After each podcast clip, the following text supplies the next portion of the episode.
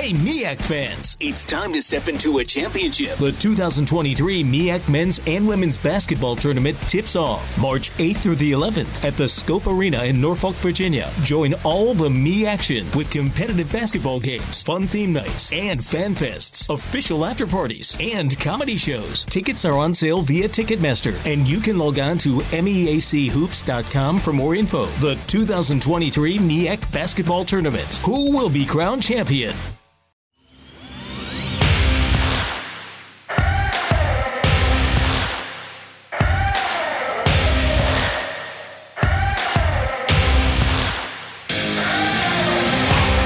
Welcome to the Fantrax Toolshed, a podcast covering all aspects of fantasy baseball to help you win all of your fantasy leagues.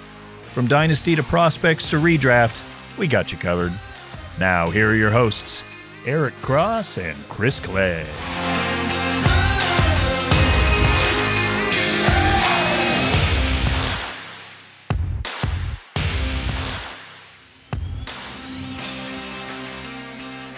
All right, fantasy baseball fanatics around the world, welcome to the Tool Shed. This is episode 130 of the Fantrax Tool Shed with Clegg and Cross, powered by Fantrax and FantraxHQ.com. I'm your host, Eric Cross. We have a really fun episode in store today, and with me, as usual, is my 80 grade co host, Mr. Chris Clegg. Chris, what's going on, man? Not much, man. It's good to be back. It's uh, another fun episode we have planned. And we just recently, your dynasty ranks were updated, and then mine are almost done. You know, if you're listening this Monday, hopefully they're live tomorrow on Fantrax.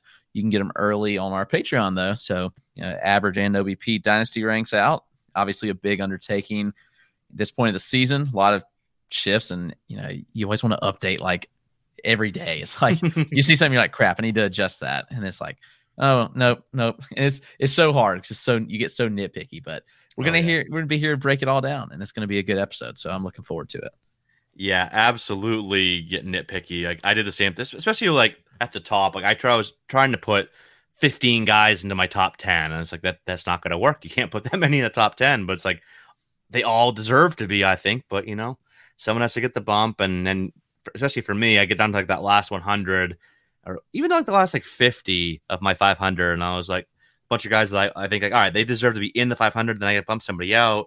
Yeah, it, it's definitely a whole ordeal, but we love it. It is a labor of love, but hmm. it's a fun one, that's for sure. And we're gonna go through it all. Go through our some risers, followers, just general discussion about the rankings, maybe some player debates. You know, a lot of fun stuff. Nice little hodgepodge of dynasty rankings discussion today. But before we get into the show, the usual housekeeping. You can find us on Twitter. Chris is at Roto Clegg. I am at Eric Cross 4 and our show is at Fantrax Toolshed. If you enjoy this podcast, please rate and review. Check out our Patreon for extra content from both of us and our YouTube channel. And of course, check out all the other great work we have going on by the entire team over at Fantrax HQ. Not only like the baseball team, obviously, which Chris and I are part of, is phenomenal. We got a great football team, basketball, college football. We have a NASCAR and hockey writers. It's it's a great team all around, all the sports. So we got going on over there. So check that out. Let's get into this week's episode. Let's just get right into it here. I don't know. Where do you want to start, Chris? You want to go over like the top of the rankings, get into risers and fallers? Where do you want to start with? Yeah, let's just hit the top of the rankings and see. Just curious where we differ for for average and OBP. So that would be a good talk for sure. All right. So I'm actually I've already actually tinkered, but I'm not going to include those tinkers right now. I just moved like Harper down a couple spots because he just got hurt. But so I'll go back to my June list here. So my top 10, again, mine are average, consider OBP. Again, it was so hard at the top because I had Soto one last update, which was like early May. And of course, Soto's been kind of having a down year that, well, doesn't help that he has no lineup around him besides Josh Bell. But so I moved him down a spot. But then again, the guys below him didn't really warrant moving up. So it was kind of hard. So I started with uh, Acuna back to one, Soto two, Tatis Jr. three, Trea Turner four, Harper five, Joe Ram six, Ohtani seven, Tucker eight, Yordan nine, and Vlad at ten. What's your top ten, Chris? And so I got Acuna at one, and same top three actually. So Acuna, Soto, Tatis. I just still think that they're the three elite, and like regardless of what's going on this year, I mean, all three of those have had issues. Obviously, Acuna coming back from injury and being you know banged up. He's banged up right now. Soto obviously some struggles, and then Tatis hasn't played, and you know I'm concerned Tatis doesn't play this year. But that doesn't really change his dynasty value for me long term. But after that, you can kind of go a lot of directions. So Yeah. I went I went Jose Ramirez four, Julio Rodriguez at five, followed by Ohtani, Harper, and Vlad Jr. Then Yordan and Trout round out the top ten. All right, so you have Vlad one spot ahead of Yordan. I have Yordan one spot ahead of Vlad. and, and that's who'd you have at 10?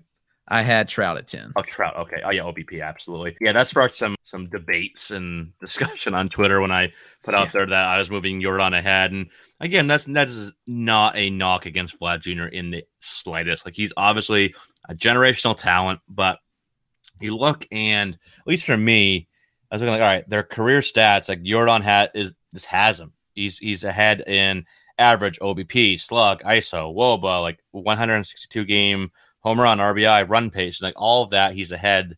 So the only real time that you say that Vlad had the advantage was in 2021, and Yordan still had a good season then. I think he had like 33 home runs, like 108 RBIs, at like 280 or in that ballpark, coming back off that major knee injury. I know that's the kind of thing that keeps sticking with people, like oh the knees, the knees, but you know, talk, go talk to Nick Savali, and who's an actual doctor who knows more than about medical stuff than I can even pretend to know. And he's forgotten more than I'll ever know. That's what I'm trying to say.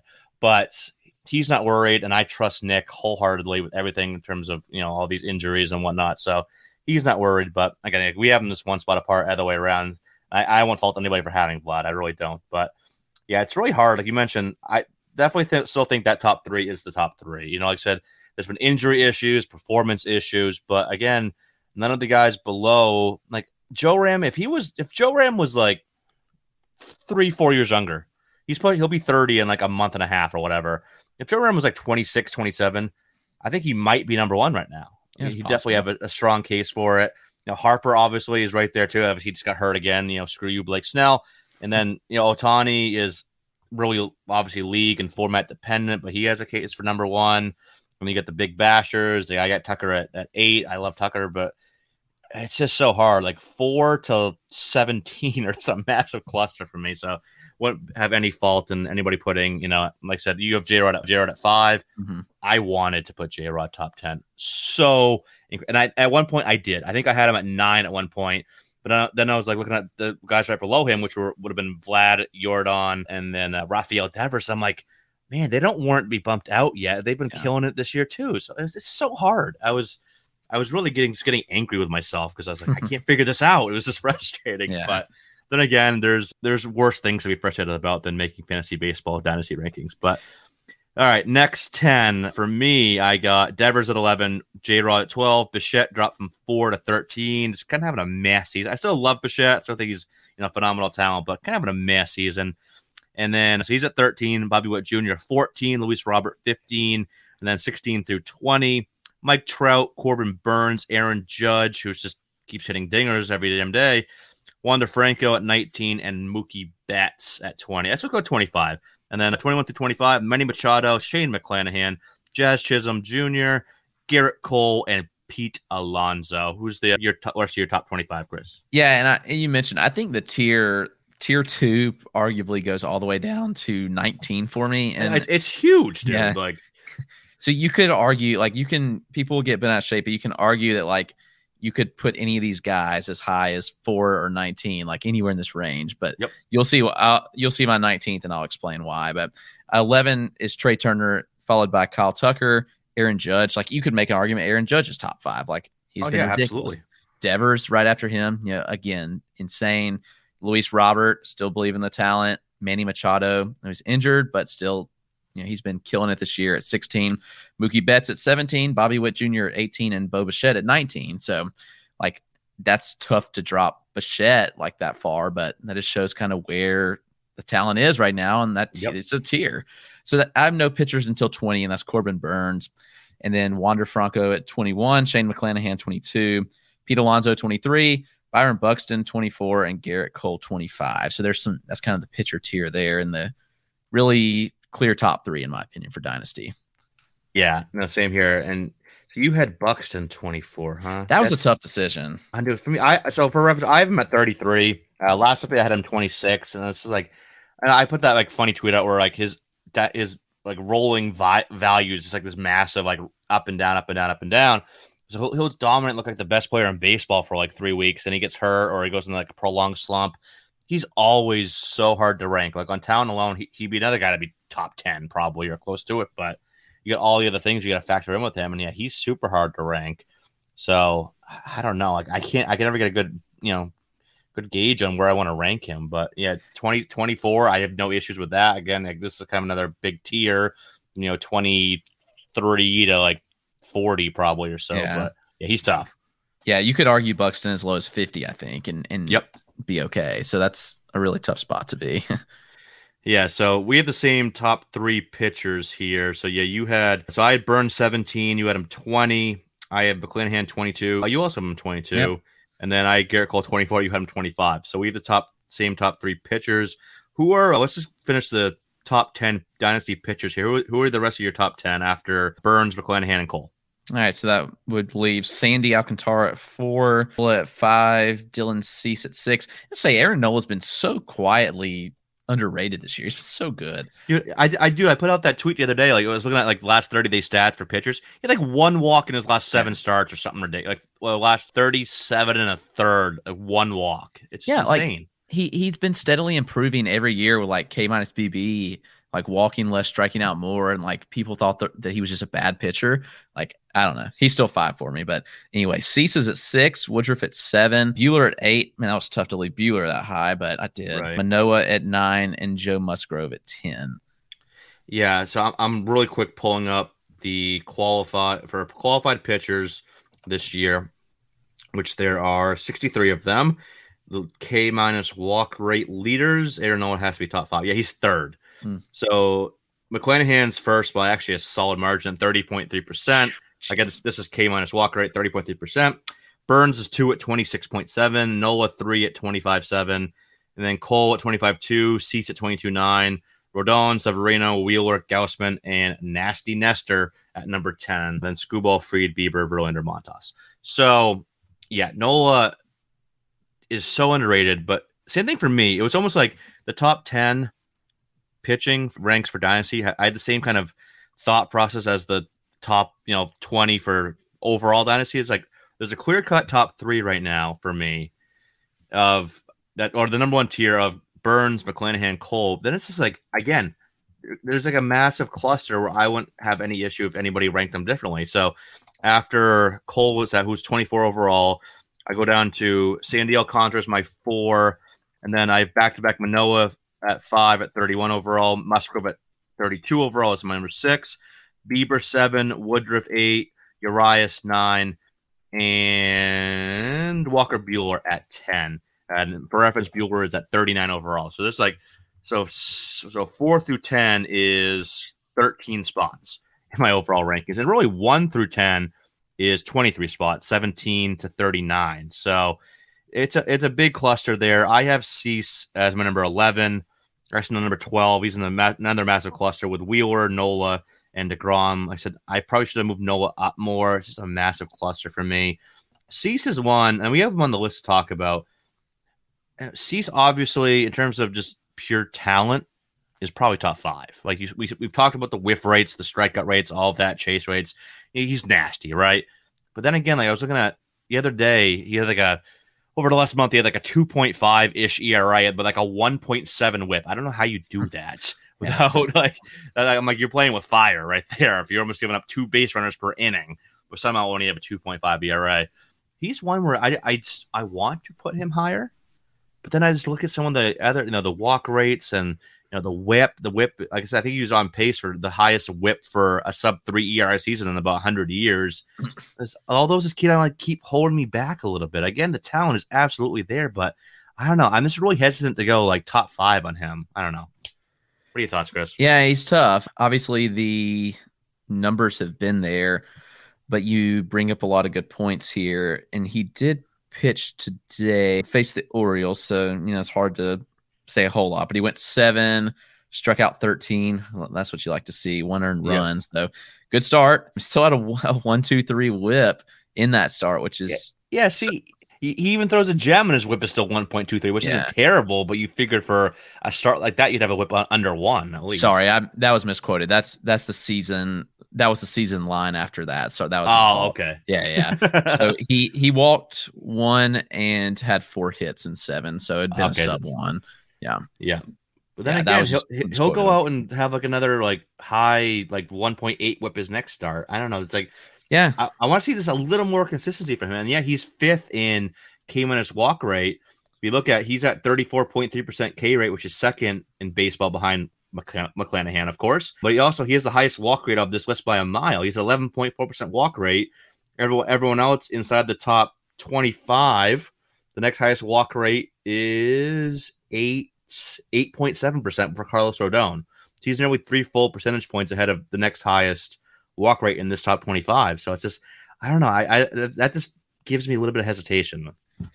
yeah, I get that. His May wasn't the best. He had a three nine eight ERA in May. Still struck out 48 and 31 innings, obviously elite, but he's allowed a lot of base runners. The whip was 1 3 in May. This month has been rather dominant 0.33 ERA. That's just pretty silly. And a one, but still has a 1 2 1 whip over that span. the good news is his last two starts, at least, and you know, I mentioned the Orioles start, but it was the, the Blue Jays before that, so a good team. Against the Jays, he went six, no earned runs, one hit, and two walks, 11 Ks. So, you know, only three walks over his last 13 innings, and go back another start and only had one walk in it. So that's also been it- so really the last four starts have been solid. He had a seven walk outing, you know, against the Rays to start June, which was pretty killer. Just one hit allowed, but seven walks. That's brutal. I and that'll really blow up the whip there. But yeah, I mean, maybe I think you're going to have some inconsistencies. I still think that you know that's just who he is. But Mm. obviously, he's made some major strides. I think you're going to have those times where the walk rate ticks up pretty significantly. But you're also going to have those moments where he just looks like an ace, like he has the last several starts. So, you know, he is tough to rank for dynasty, but he's still young, which certainly gives him a boost. 26 years old, and he's, you know, with how he's looked, you know, I, I think he's definitely top 10. Top, t- I'm six, so you know, close to top five. But I, it would be tough for him to crack the top five. I think. Yeah, absolutely. And and looking at another thing here, like you look at difference between strikeout rate and then K Ks per nine. Like I said, he's second to to McClanahan and K's strikeout rate by 35.3 to 34.3. But for K per nine, 13.14 to 12.06 for McClanahan. But the reason why McClanahan's still a better K guy is because he gives up less less base runners, so he's facing less batters. That's why his K rate's higher than Dylan Cease's. So that's why I that's why I, I don't even use K per nine anymore. I don't think it's great. I definitely for a K percentage, but yeah, so that's the our top ten arms here. Let's get some risers and followers here. Let's start with some. We always get the get the bad out of the way first. So mm-hmm. let's start with some followers here. Start on the hitting side of things, and we got we'll start with three outfielders here: Cedric Mullins, Nick Castellanos, and Tyler O'Neill. Let's start with Castellanos. I think we, we've been talking about him a little bit off and on. And I think we were both kind of surprised to see him go to a hitter's park. Good, you know, lineup that was supposed to match. And for the most part, they have. You know, Harper's having a great season. Schwarber's been hitting dongs, but Castellanos has just been not good at all. He hasn't been terrible, but just very, you know, very underperforming where we thought he would be. Let's say that. So in his first 306 plate appearances, slashing 249, 304, 384, only seven home runs, 37 RBI, 30 runs, and a trio of steals. Look at the StatCast metrics, and they're just as bad. Like there's nothing, you know, you don't look like all right, he's underperforming. There's a lot of you know, great metrics here. No, the quality of contact is down. Hard hit rate's down almost 10%. Barrel rates dropped. Average exit velocity is dropped. And these are all like under league average at this point. So I don't know. There's not a lot of signs here that point you know him returning to the Castellanos that we saw in the last couple years. Like last year when he had 34 home runs, 100 RBI, hit 309. That might be the best we see of him. But I don't know. Where are you at on uh, Castellanos here, Chris? he's you know it's bizarre just to see what's happened. I mean, obviously leaving Great American Small Park is was going to be a little bit of a detriment, but he still went to another good park for Yeah. hitters, in my opinion. Like it, it's not a huge downgrade. I mean, No. it I don't know, but it's everything else that concerns me.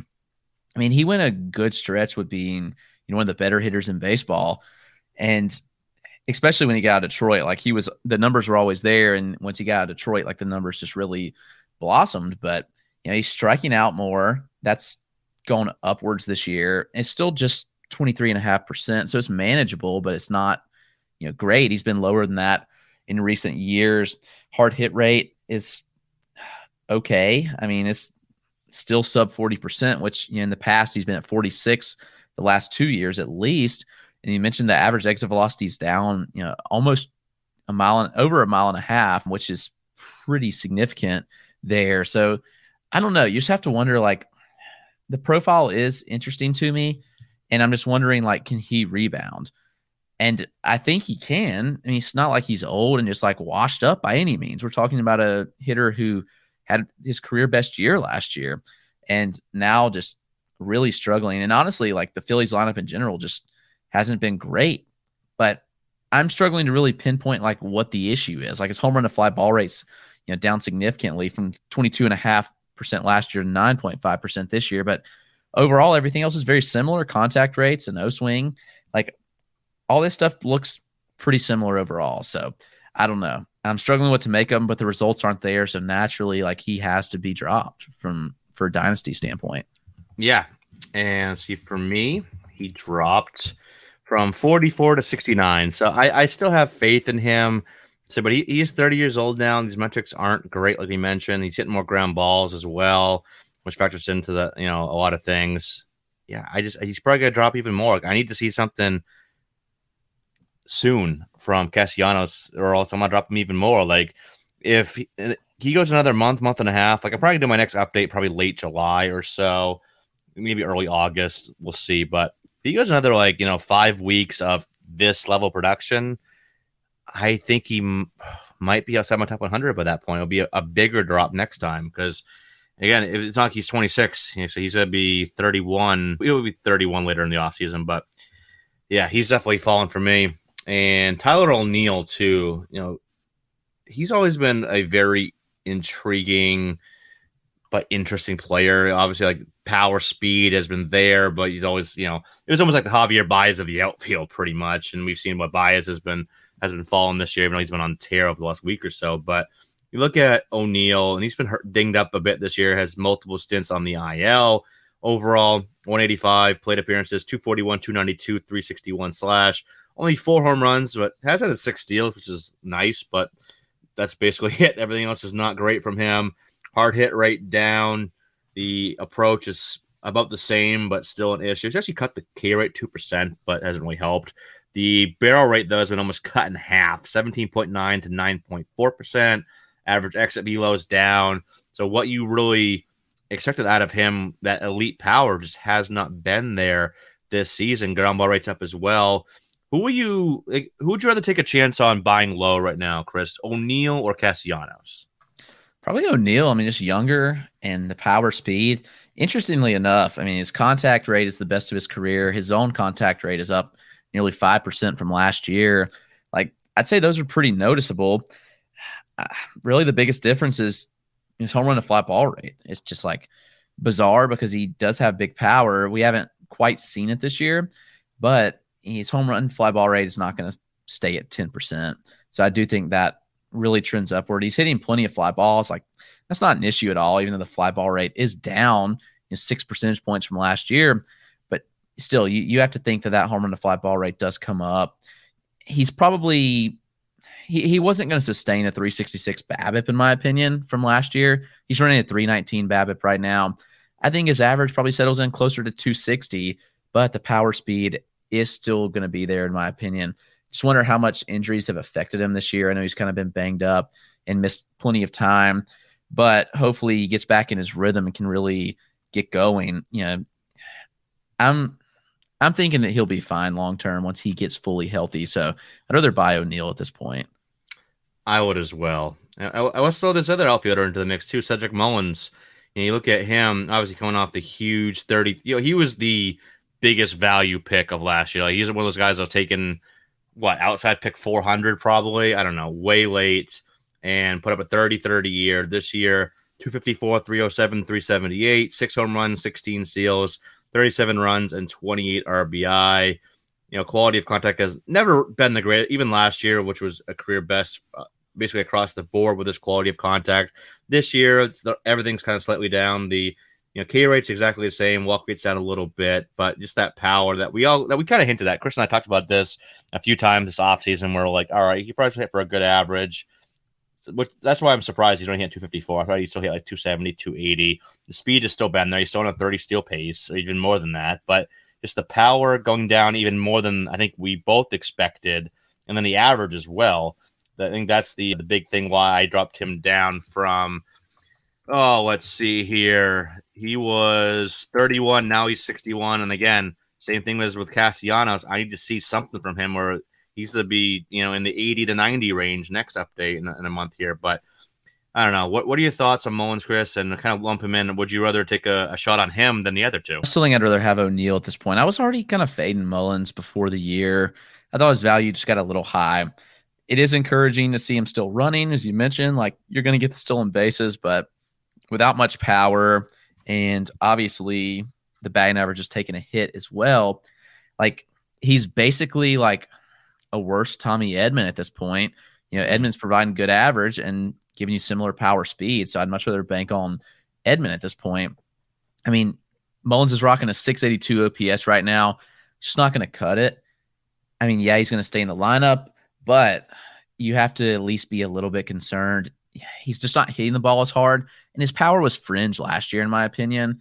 And I didn't think that it was going to sustain 30 home run power, but we're probably looking closer to 12 to 15, I'd guess, which is still a, a 15 30 player is good, but it's not a top 50 dynasty player, in my opinion, especially if the batting average is not there.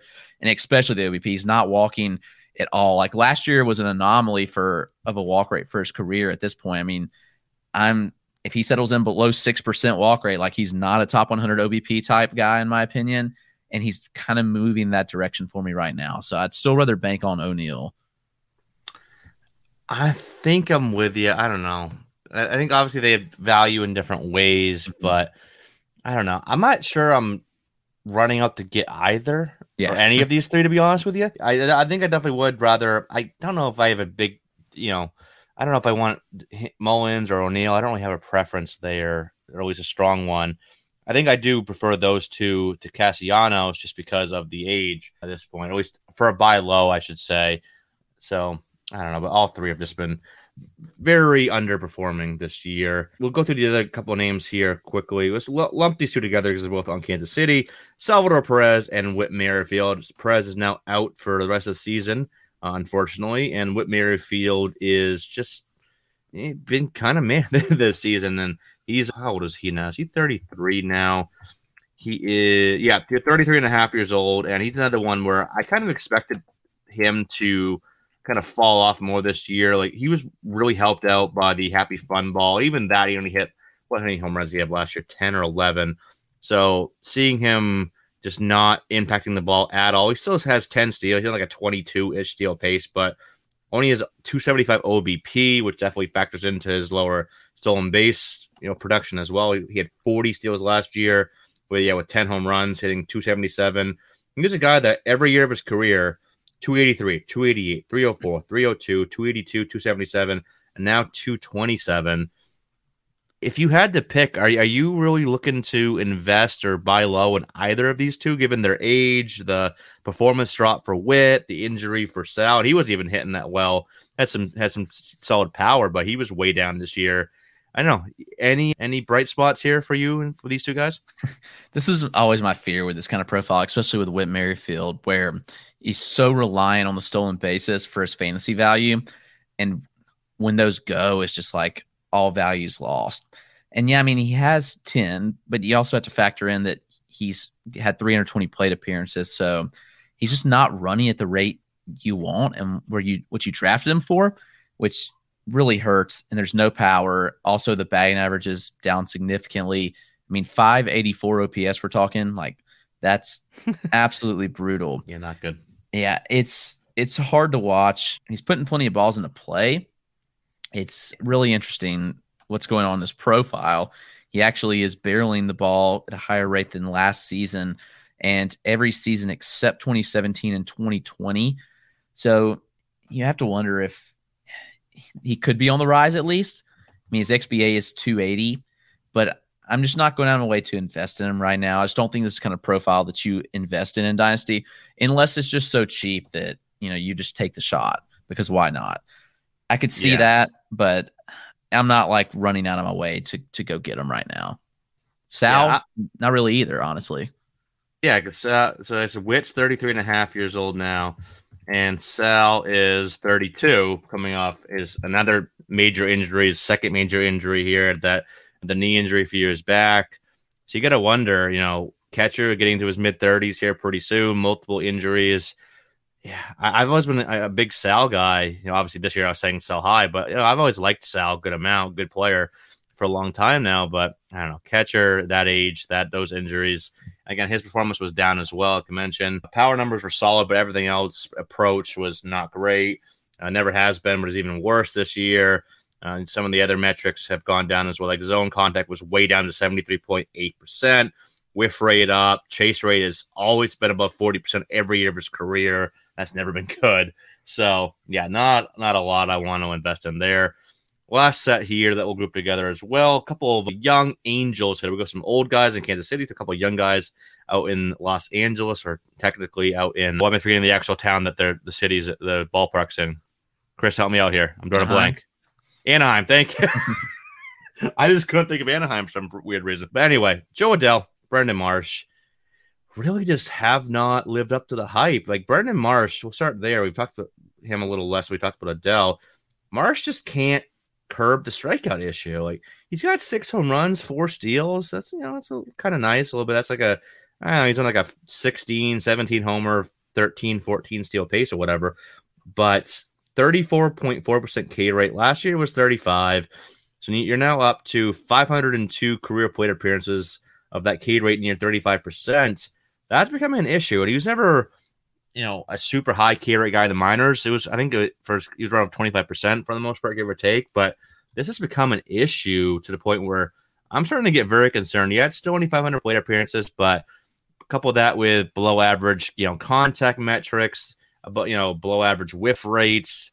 I'm starting to get concerned. And then Jo Adell, same thing. He, he's K rate is super high with him. He can't make enough contact, can't put the ball in play enough. He's hitting 250 this year, but 216 overall. K rate's 34.5% this year, 3.4% walk rate. I just wonder if the the approach is just going to hold these guys back, and they're always going to be kind of underperformers for basically their entire career. Kind of seems that way, and it's sad. I mean, the early returns were really good. I mean, Adell spring training was yeah kind of hype, and then Marsh started out the season really hot. But you're right, the approach just isn't going to be able to sustain them at this point. Which that's my concern. Is just they just strike out way too much to to put those tools to use because they both do. They both have the tools, but both are still young. I'm not ready to completely write them off, but certainly fading at this point and you know monitoring closely because they could just be you know pretty irrelevant pretty quickly are either top 200 do you think chris i have them both right around they're both right around 200 from me. And i think again i need to see something soon or it's going to be a, a, huge drop next update. But where do, you, where do you have these guys? I've got Marsh actually around 250 adell right at 200 obviously Marsh has shown a little bit more but i just still believe in Adell's tool set you know a little bit more. So. I, am starting to not want to invest in these guys. Like yeah, like the, always like we mentioned that the tools are intriguing. Like you know, Marsh has always had a, a solid little you know like 15 homer, 20 plus steel power speed type of profile coming up through the minors. Adell has a, the big power, can run a little bit. Has had those like flashes of brilliance. Like you you you know you referenced spring training this year. So they just do just enough just to keep you intrigued. But at this point, I don't know. We've seen these K rates just wreck hitters' careers, and I think these. I don't know. I don't want to say these guys are quad A guys at this point, but I think that's uh, kind of creeping into the uh, picture here as a possible outcome for these two, unfortunately. So we're, we're past the half an hour mark, so let's go ahead and hit a quick break here. We'll go back on the other side, get into some pitching followers, and then finish out with some hitting and pitching risers in our rankings. So don't go anywhere. We'll be right back.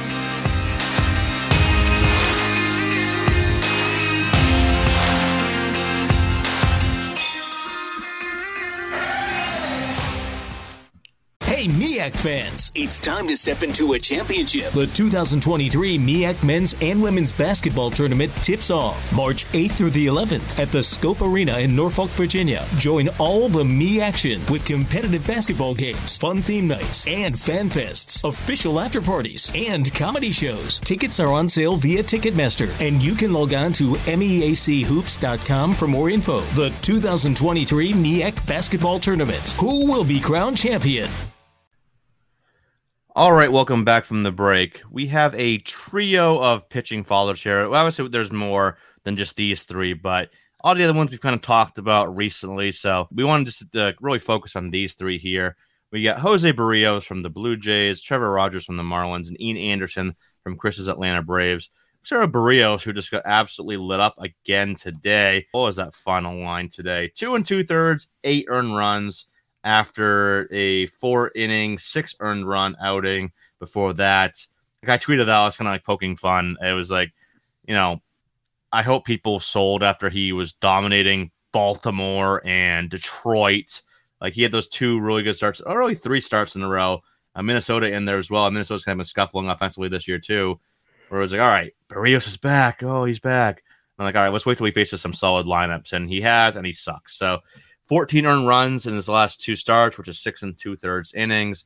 And again, the metrics just have not been there. His all his ERA indicators are actually higher by about a run. Like his xERA is 6.21, for example. Actually, that was before this start, and his actual ERA is now up to 586, 139 whip. K rate's only 19.5%. You know, whiff rates down, bail rates up, all hard hit rates way up.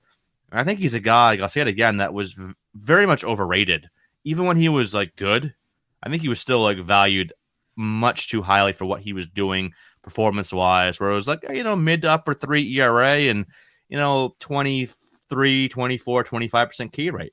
And he's going to be valued as like a top 20 guy. That's not top 20 stuff. That's like 30 to 35 range or something like that. So I don't know. Do you see any reason to want to buy into Berrios right now, Chris? Because you look at his Savant page and it's a big load of blue balls. I don't know, like using the sliders too much, but it's kind of hard to uh, miss those sliders and how bad they are at the top of the page. Yeah, it's pretty atrocious. Really, I think he was valued so high just because how consistent he was. Yeah. Just year over year, I mean, he just produced and you knew you could count on him for that mid to high threes ERA with with decent strikeouts. But in this year, that's just all gone by the wayside completely. I'm I don't know. I it's hard to pinpoint what's going wrong.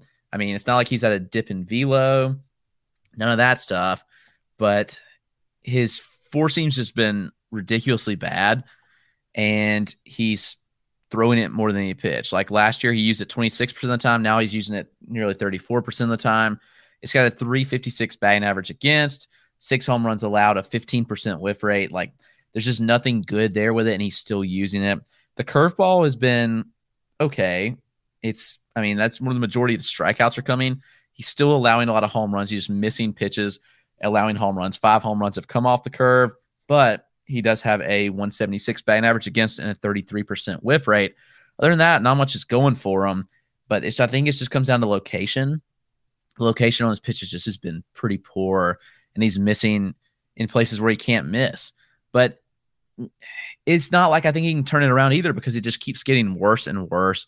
And I just wonder if he's in his head at this point, like it's a mental thing, which I yeah. really, I really could see at this point when you're pitching this bad, like it's just got to be in your head. So, and you mentioned the ERA indicators don't really give me much hope either. He's not striking guys out.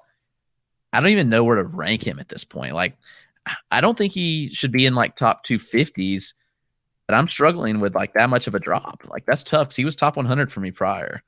Yeah, yeah, he was top 100 for me too entering the season, but this is nothing. And take it a little bit further, zone contact rate 89.4%, whiff rate 20.7%.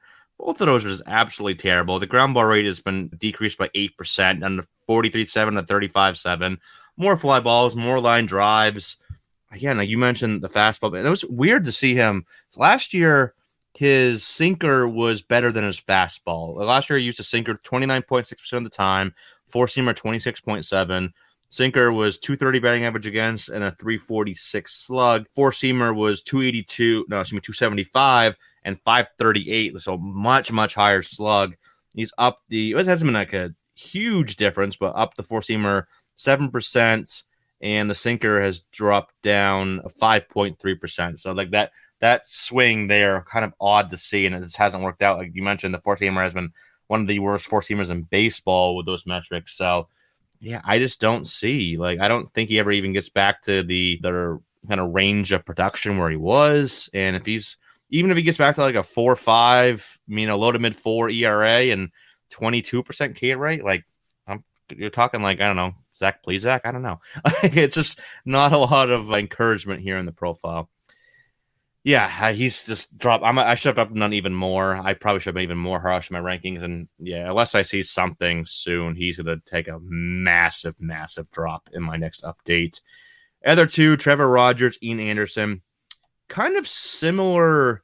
Uh, you know, I was looking at their game by game, you know, performances, and you can't even point to like, oh, there was a blow up here and a blow up there. That's why their ratios are higher. No, Anderson is just like, you know, a lot of four you know, four earned runs here, four earned runs there, five there, three in earned runs and four innings there. Same with Rogers. It's a lot of you know, just bad but not blow up starts. So it's not like you can I'll take that one out and Bubba's ERA drops like a full run.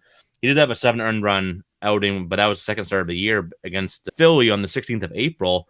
But Rogers, we've just kind of been waiting for him to turn the corner, and it just hasn't been there. We we talk about the walk rate still super high. The K rate's dropped way down. You know, the whiff rate has dropped a ton as well, which is still okay, 26.6%, but that's dropped. I just don't see a lot. Chase rates dropped as well. And Anderson, too. Like, maybe we just overrated him a bit. In fact, his, his metrics just keep getting consistently worse. Walk rates up, K rates keeps going down. A lot of kind of similar issues to Trevor Rogers. So I don't know which which one of these two would you rather have moving forward, Chris Rogers or Anderson? Guess Rogers, but particularly neither. Yeah, um, yeah. The answer none of the above. Yeah, it's Anderson. I think he just was so dominant consistently in the playoffs. It's like, all right, this is what he can be. Like every playoffs, it's like he just turns on a different level and he's just dominant.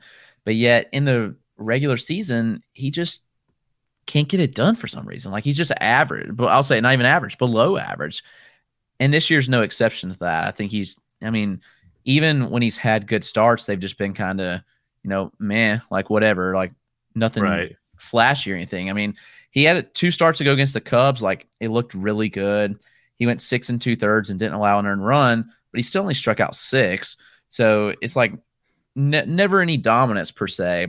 And then he obviously faced the Dodgers on Friday, which is a tough matchup. And he didn't pitch bad, but he just, you know, that when he finished out the fourth inning, just kind of gave out some steam. He was walking guys and allowed four earned and four innings. So it's just meh. And I just don't really see a whole lot of fantasy relevance at this point. And Rogers too, like Rogers' whip is just horrific. Like, mm. you know, you, you got to wonder if that can come down and like, where's the strikeouts with Rogers? Like Anderson's at least always been a lower strikeout guy, but like, can Rogers get back to striking guys out? And that's what I don't know. Like, it, it's bizarre to me to see the regression like after last year, you know, last year being his 23 year old season. And this year, just, I don't know. It's, it's tough to really pinpoint anything like bad that's going on there in like poor location. The velo is not an issue. The velo is actually up on nearly every one of his pitches. And even the whiff rates are, are decent. I mean, the whiff rate on the four seam is pretty similar to last year. The changeup is down a little bit, so that is noticeable. The changeup was one of his better pitches last year, and his slider too. Like, I don't know. I'm struggling with both of them. I don't want either of them at this point, honestly. I don't either. And like I said, if I had to choose one, dude, I don't even know. like, I don't want either of them. It's just we've we've we've gone through the metrics. Nothing is really positive on either one. Even Barry, I, I don't want I don't want part of any of these three right now. If I had to pick one of this trio, gun to head, Rogers, I that, guess. But, that would be mine too if I had to. But it's like I don't want to.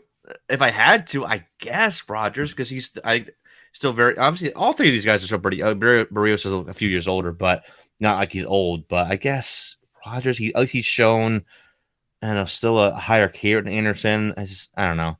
I don't want any of these three. So I think this might be a time if you, if you can still get anything of value. Like I know selling low isn't always ideal, but sometimes it's a viable strategy. Like buy high, sell low. Sometimes that can work, especially if you think that their value is going to continue to drop, which I think it might with all three of these guys. So you can still get like a top 150 value for any of these three. Yeah, I might I might hop on that. That's for sure.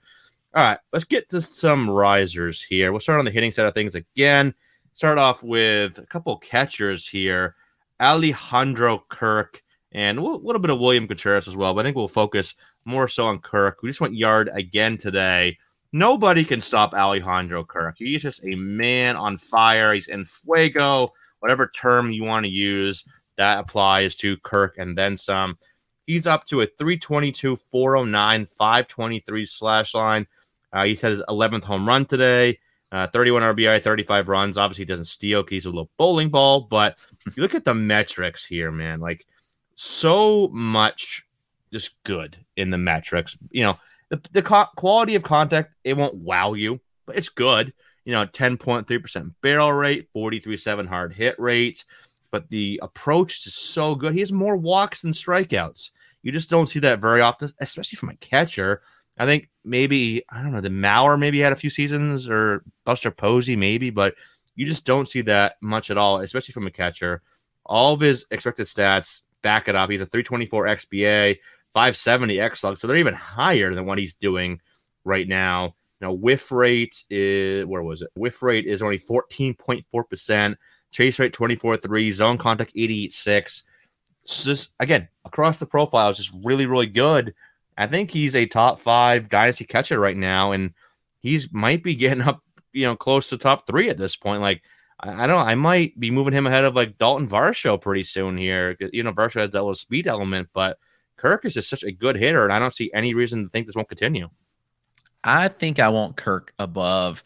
I actually did just move him above Realmuto and Sal Perez at this point. Yeah, I think I think he's ahead. I think he's ahead of Perez. Yeah. yeah, he's 23 years old. Like, can we talk about that? I mean, he's doing this at 23.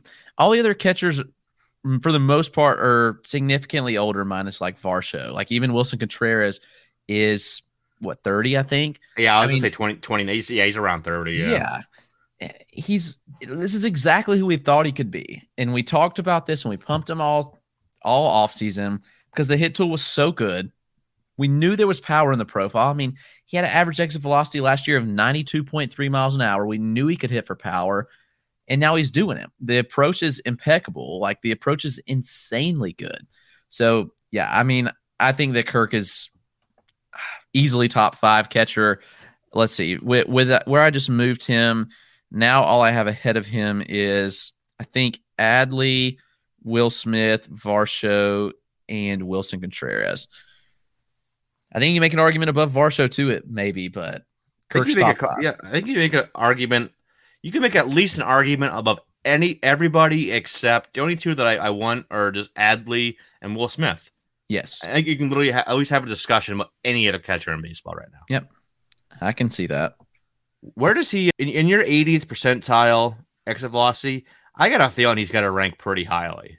I'll pull it up and let you know. Yeah, is it correct? I said the quality product isn't like superb. He's not like elite, but it's really good. He's always puts, you know, has good bats, makes good contact. He's just a guy that he's gonna have a long, really productive career. Like I said, he's only 23. You mentioned he's only 23 still, yeah. already showing this type of approach and, and solid power. I think he's he's very good for a very long. You know, maybe I don't know how the body ages as he gets into his 30s, but that's seven years out. We'll worry about that then. I think we have at least the next half decade to seven, eight years of just high level production where he's probably going to stick around top five ish in that range at this position. Guy that can hit 280. I think 280 is his floor, probably 300, you know, with, you know, 15, 20 home runs and solid counting stats. Like, I think he's going to be a guy that's, you know, he's on pace for about 80 runs and 75 RBI. And he wasn't really playing full time until you know May. So another 80 run, 80 RBI type of guy with just really good four category guy. So yeah. so where you got that up yet? Yeah, he surprisingly doesn't rank that well. In 90th, he ranks 86th, which is interesting. Um, 86 percentile or 86th? Sorry, 86th overall among okay. all hitters. Yeah. And then in 80th percentile, he's a little better there. He ranks 52nd. But that's okay. also that also doesn't include I haven't updated it in about a week. And he's been pretty good over the last week, hadn't he? So he's had a little bit. Yeah, he's had one. He's had four home runs since I updated it. So I'll update it and uh, let the people know where he is after that. Okay, but one guy I know is high on that 80th percentile because you wrote about him. Another catcher, William Contreras. So, know, as, as a Braves fan, Chris, you have to be really impressed with what Contreras has done so far. The power has been very, very good. Yeah, okay, it's a little bit high, but he's still walking at, at a pretty solid clip as well. Do you think, you know, maybe not top five, but do you think he could be maybe a top 10 fantasy catcher? What do you think? Yeah, if he, he just gets everyday playing time, I think the path is definitely there. So we're still talking about a player that has just 128 plate appearances right now. He's just, I mean, d'Arnaud's the catcher, and that's the biggest issue. He's just not playing consistent enough. But you know, it it's okay because when he plays, he's been good. And he slowed down a little bit as of recent, but still, it's still been a really solid season for him. You know, tonight he is playing. He has two walks actually in nice. three plate appearances. So you see kind of a solid approach all around, I think. And he hits the ball extremely hard too. He hits it to all fields well. I think that with the chance at every day at bats, I think that we can see him. And I think that's one of the reasons that we've seen the batting average at least trend downward some, just not playing consistently enough. And I think if he plays every day, that we could see that really tick upward. So I don't know. I mean, maybe it's not this year, but I do think that the profile is there for a top 10 catcher long term. Yeah, I, I, think so too. Like that, even with the slowdown, he still has an ISO above 300. And like I said, you know, solid walk rate. You mentioned he's two walks tonight. That's very encouraging. Good, you know, great quality of contact. 16.5% barrel rate is very good. 48.1% hard hit rate, a 580 X slug, 503 xwOBAcon a lot of good in that profile. So maybe he's more like a 250 guy, but he gets enough playing time. It could be 250 with 20 plus, you know, maybe 25 home runs. Definitely has the power for it. And you saw them trying to get him in the lineup, put him in the outfield a little bit. Like they want that bat in the lineup. I think that's been very apparent. So hopefully they can they can do so. But yeah, d'Arnaud's been pretty good as well. So yeah.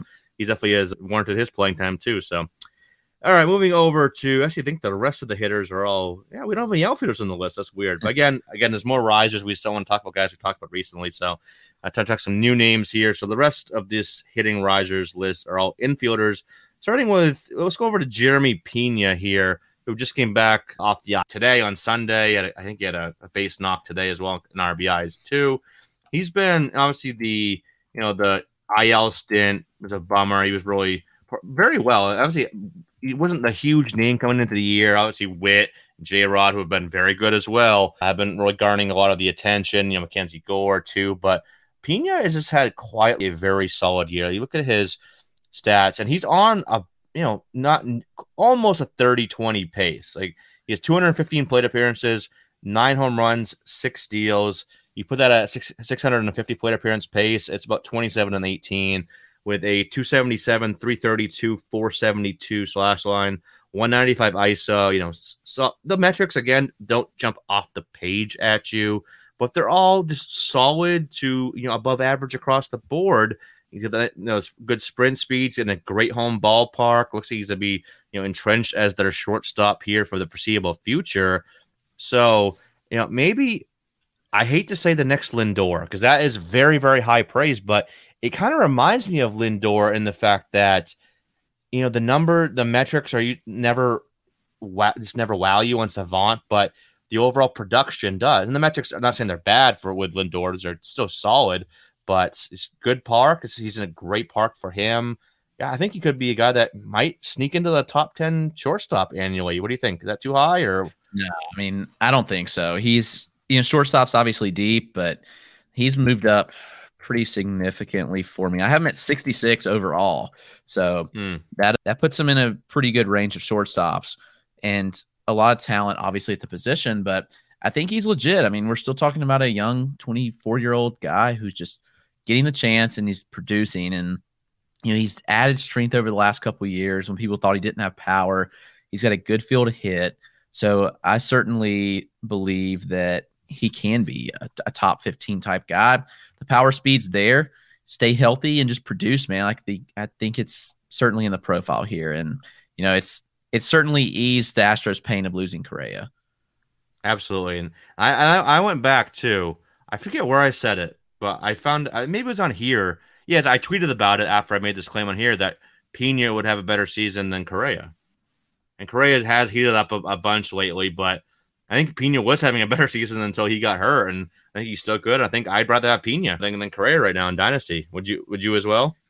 Yeah, I mean, I think you make an argument for it. They're close. I mean, I have Correa ahead in my Dynasty ranks, but it's not far off at this point. And yeah, Pena certainly the uh, sprint speed and the stolen bases help that value some too that Correa doesn't have. Yeah, yeah, absolutely. So, and I think yeah, yeah, I think they definitely are in the same ballpark here. I think I even have them within probably 10 spots or so in my rankings, but I do think that, you know, while Correa, I think can, you know, maintain and, and stay in the range where I have them, I think that Pena is just going to go up. So that's why, you know, if I had to invest while they're, you know, somewhere in my rankings now, I just see that changing. Like next year, like by this time next year, I could see Pena being a good 50 spots ahead of, of Correa. Like Correa around 100, Pena in like the 40 to 50 range. I could really see that. The other three infielders we have here Christopher Morel, the kind of darling, came out of nowhere this year. I'm maybe not out of nowhere, but definitely a, a great surprise, that's for sure. Tommy Edman and Gleyber Torres. I guess let's, let's start with Morel here, who has always had a nice little power speed line in the minors. And you he's slowed down a little bit of late and does have some red flags in the profile. But you look at five home runs and seven steals and 171 plate appearances, multi position eligibility. We can play some second, some third, some short, some some center field as well. Maybe he's never a great average guy. Like he doesn't have you know the greatest approach. He does have a, a little bit of a higher K rate right now, 29.5 percent. You know, zone contact currently sits at 71.4, so that is a good amount below average, higher whiff rate. He's always been a bit aggressive, but just that pow- nice little power speed line. I think so maybe he's a 250 guy with, you know, 18 to 20 home runs and, you know, a little bit more than that in steals, 22, 24 steals, something like that. So I think that's a top 100 profile. I haven't put him there yet, but I think he has that upside. Yeah, he's kind of crazy. I don't know how he slipped through the cracks as much as he did and then just came out really feels like he came out of nowhere this year. The whiff rate and the K rate is a little concerning to me.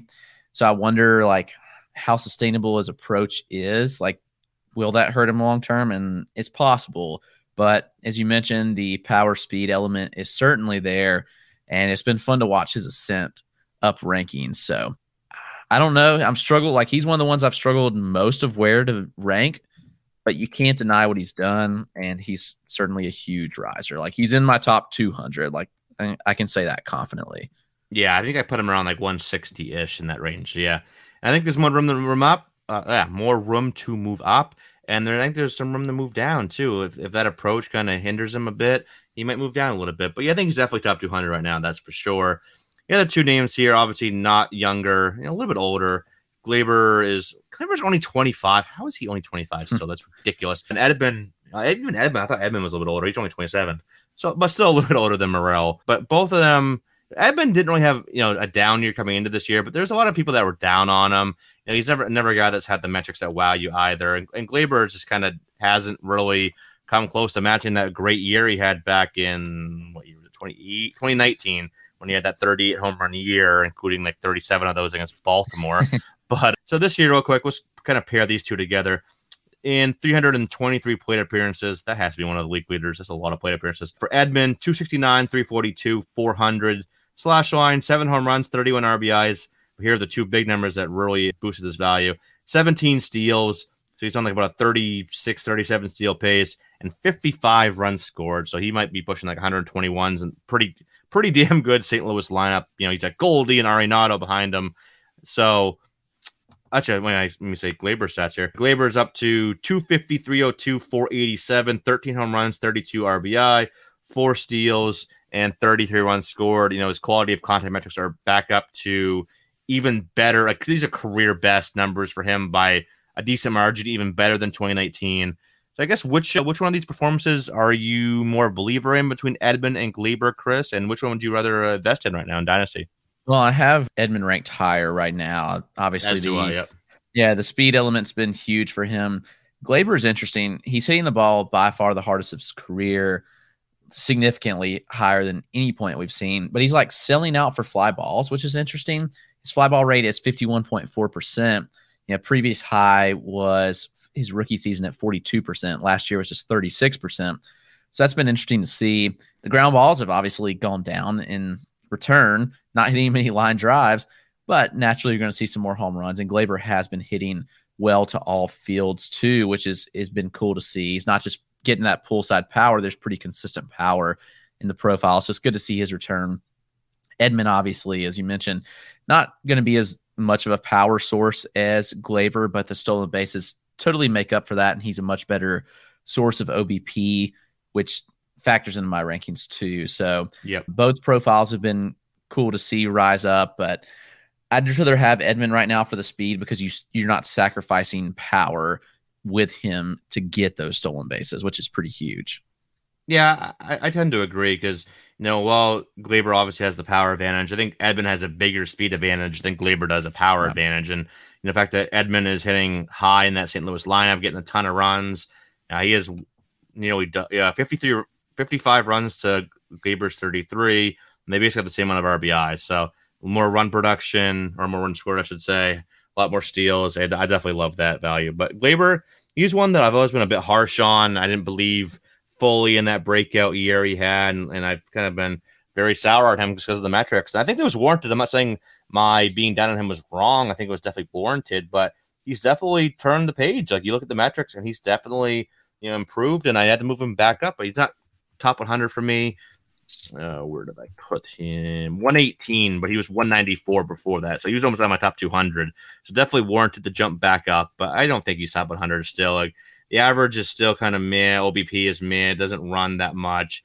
It's a solid little power source, but what's the difference between him and like a I don't know Ryan Mountcastle? I think they're actually pretty similar at this point in time, and I don't have Mountcastle top 100 either, and I don't I haven't really ever thought about him as as a top 100 guy. So you know, top 150, top 130, definitely, but you know, not top 100, that's for sure.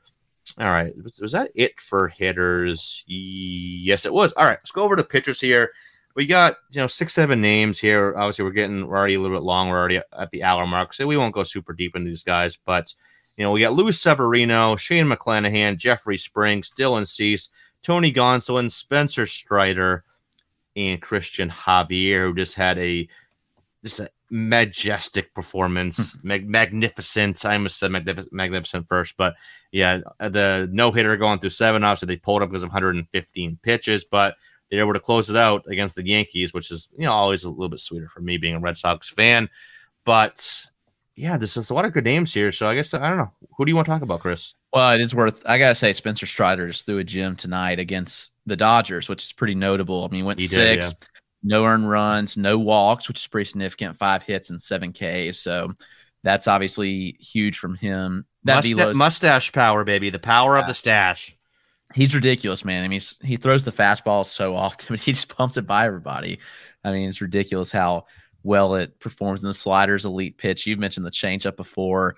So Strider is worth Do you, noting. do you have his Do you have his game feed up? Sorry, do you have his game I do. the game feed up? Yep. What was how uh, what was the usage on the on the uh, changeup tonight? Six percent. He threw it Ah, six times. I, I want him to throw it more. Like obviously, it's, it's a small small sample size, but the whiff rate's pretty solid. So I want to see him like even like twelve to fifteen percent. Just in that Yeah. range. I think I'd Yeah. be a, lot happier. take the four seam usage down. I mean, threw the four seamer 64 times to 25 sliders and six changeups. Like, just use the four seam less and mix in the changeup a little more. Yeah. I mean, it, the changeup's a really good pitch, but I don't know. I I have no clue what he's doing, but it, it's working. So he's one like he bumped way up for me, and I like this start just helped solidify that. I was kind of nervous about where I put him at one was in the 130 range. I have to find him, but I was kind of nervous, like that was high, but he just keeps getting the job done, and, and Yeah. I don't know, it's hard to argue against what Strider's done. So yeah, he's been impressive. Cease, we already kind of hit on a little bit earlier, where he's just, yeah, I think worthy of easily top 10.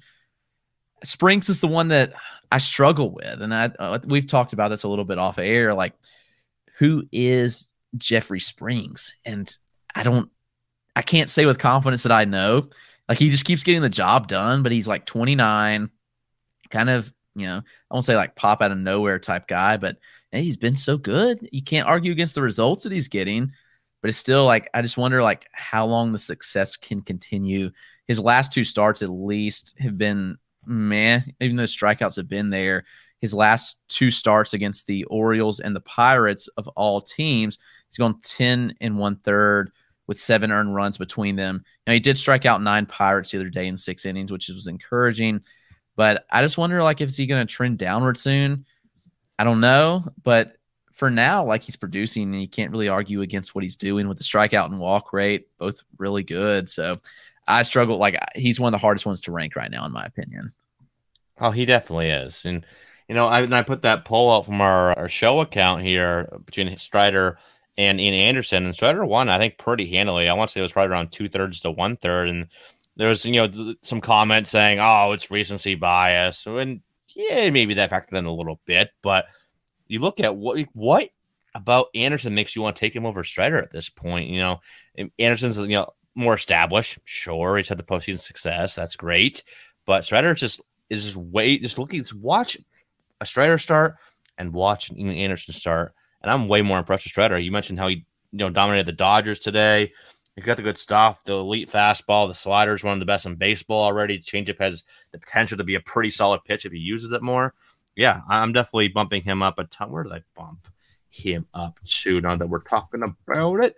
Yeah, I have him at 173, and Anderson was down to 198. So he's already 25 spots ahead, and I think that gap is going to keep growing. Do I see him top 100 by end of the year? Probably not, but yeah, 125 to 140 range. I think he can get up into that range for sure. Name I want to talk about the most out of this group, obviously, we already know McClanahan is a stud. He's arguably, you know, you can make a case that he's number one for Dynasty. Now, I still have Burnes slightly ahead, but I think it's almost like 1A, 1B at this point. And another, was it seven innings, one run, nine Ks today against, I guess, Pittsburgh, yes, but just another dominant start from McClanahan. But the name I really wanted to talk about was Tony Gonsolin. You know, I've always been a Tony Gonsolin guy, and he's always, you know, shown flashes here and there, but never could like put it all together. Whether it was you know the walk rate spiked or he just wasn't getting a chance with the Dodgers, whatever it may be, and a couple injuries here and there as well. So I always just couldn't put it together to show like what he really was capable of for a long period of time. But this year, it, it's all come together. 14 starts, 156 ERA, 0.81 whip. Both of those rank among the top in the National League. He's 9 and 0. I know that doesn't matter, but 9 and 0 is pretty cool to look at as well. But still, he's not getting nearly as much love as I think he should because all the other big names everyone's talking about Walker Buehler struggles in the injury, and obviously there's Clayton Kershaw and and Julio Urias. It's like all these other bigger names. He's just kind of flying under the radar and just doing his thing. Like, you know, he's got 5.8% barrel rate allowed. That's pretty solid. Hard hit rate is down to 28.1%, which is in the top 6% of baseball. Walker rate is down to 8.1% after spiking to 14.2 last year. That's very encouraging. 8.1, you can definitely live with that. I will take that all damn day.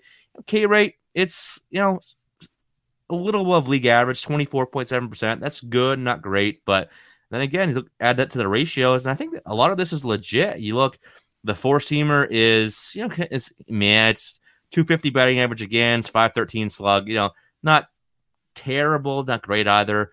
But look at the three secondaries, a splitter, slider, and curveball, all have a batting average against under 150. Two of them have a slug under 175. The curveball is at 268 or 286, excuse me. And I'll have a wOBA under 185 and a whiff rate above 30%. He can miss bats with all three. He uses them to both sides. Yeah, a little bit more curveballs to lefties and sliders to righties, but he can miss bats with all three. He's made a lot of tangible improvements this year. Ground ball rates up, which has always been an issue, having a lower ground ball rate. Fly ball rates down, and that's another positive there. He's missing, you know, solid enough whiff rate and chase rate. I'm I'm really on board. I think he's still underrated and a great value buy right now even with how good he's been doing. Because I think he's still just flying under the radar because he's not that big name out there in LA. So I am definitely all all in on this Tony Gonsolin resurgence here in 2022. Yeah, and he pitched another good game tonight. I mean, he did allow one earned over five and two thirds, I think it was five and two thirds, one earned, yeah. five Ks, and yeah, the CSW was a little underwhelming, but overall, I mean, you still get the job done. And you have those games where you don't have it and you have to grind. And he did that exactly and just grinded and got the job done. Nine swings and misses. And it doesn't pair to Spencer Strider's 16 swing and misses, but still, um, Gonsolin's been highly impressive. He, man, will he get his first loss tonight? It's if the Braves hold on, it would be his first loss, which would be pretty wild. What, what's Uh, the score right now? It's 1-0 in the bottom seven, so it's possible. You know, anything's possible, but yeah, especially with the Braves bullpen with the way it's been, I'm not ready to uh, count this a win, a one-run Oh. game with the Dodgers. But Man, I, I wish I, would, I, I I was kind of spacing because I've been moving all day and I've just been super busy. I should have realized that Strider versus Gonsolin. That's a pretty damn good matchup. yeah, yep. So it's uh, I agree. I got I think Gonsolin's been is stays underrated, and I think he's a good pitcher to go out and acquire. Where did you put him in in your rankings? Where did I put Togo here? I'm trying to get that name to sticks here. Togo, I put 156, and I want I should have put him up higher, and I'm going to put him up higher. Like, I could see him, assuming nothing, you know, bad happens the next month or so. I could see him being scrolling up here, you know, one 120, 110 in that range. I- Guys in that range, I got like Luis Garcia's in that range, Robbie Ray, Hunter Greene, Espino. I, I think he could definitely get in that range. I think that's definitely warranted. I think I don't think I went high enough on him. I fully admit that. Yeah, I've got him at 151. That's Oh, Uh, we're pretty damn close. yeah, I'm kind of struggling with with where to put him, but I think he I think you could definitely argue he could be higher. So Yeah, same here. All right, real quick before we get out of here, this just because he had that great performance yesterday. Christian Javier, you know, obviously has been pretty damn good since moving into the rotation. Overall, this year he's made 10 starts, four relief appearances, total of six, 62 and two thirds innings, 273 ERA, 1.05 whip, 9.4% walk rate, and a 31.8% strikeout rate. He's got the good little four pitch mix there, four seamers, which is a, a very good four seam fastball, slider, the curveball does get hit a good amount. Curveball and changeup are not great. So that's the red flag, but he only uses them a combined 11% of the time. Four seam and slider rank, that's 89% of the time there. Both of those are very good offerings. So a lot of intrigue there, a lot of bat missing ability. But how does the arsenal, like, how do those, the third and fourth offerings, curve and changeup, which he, he literally never uses against righties, uh, only eight times for on the curveball against righties, zero on the changeup. So where are you at on Javier, Chris? Because like I said, there's a lot of good in the profile, but some red flags. Does he stick as a starter? So a lot, a lot to kind of digest there. So where are you at on Javier? I'm very similar rank to Gonsolin. I have him at 153. I certainly hope he gets a chance to continue to be a starter. He's he's excelled as a Yeah. starter, and yeah, while there's some warning flags, he just continues to produce, and uh, can't really argue with what he's done and the results. And you mentioned the pitch mix; he's like Strider, where he's, I mean, pretty much a, a four seam slider guy, and you mix in a Yeah. curve and a change that are 10% total, but I mean, he still makes it work. Like he's a spin master on that curveball, ridiculous amount of spin that he gets. But the results are there, and he doesn't need the other two pitches to to get the job done. So if it were if it ain't broke, don't fix it. So Yep. I'm kind of curious. Like one of his pitchers that pops up on similar based on velo and movement was Freddie Peralta from last year. That's pretty good. So I, I like that comp in comparison to an extent. And yeah, there may be some regression, but I still think Javier can be a really solid starter. So another Yeah. one like Gonsolin, who I think you can go out and get pretty cheap. Yeah, it, it's some of those are kind of funny too. Another one is 2020 Justin Dunn, which is just doesn't inspire much Mm, confidence there. But I, but you know, 2021 Freddie Peralta absolutely does. I've always kind of kind of found that funny where sometimes it's well, times it's a lot of similar guys, but then it's like, how does like Freddie Peralta from last year and Justin Dunn get in the same you know grouping? It's kind of odd, but yeah, I definitely like Javier too. I actually have him a little bit ahead of uh, Gonsolin just because of the the higher strikeout ability. I have Javier 146 to 156 for Gon- for Gonsolin. So I think they both can move up. I just hope they don't bump him back to the pen when you know Jake Odorizzi's ready or something like that. That's always kind of in the back of my mind. Hopefully not. He, I think he's pitched well enough to stick. Maybe they move Odorizzi to the pen. Who knows? But all right, that's going to wrap us up, though. Thank you to all the listeners for tuning in again this episode. We hope you enjoyed it. You can follow us on Twitter, Twitter, excuse me. Chris is at RotoClegg. I'm at Eric Cross04, and our show's at Fantrax Toolshed. And check out all of our written work at Fantasy Pros, Fantrax HQ, or over on our Patreon, of course. And join us again next time for more Dynasty, Prospect, and Fantasy Baseball talk. But until then, everyone take care.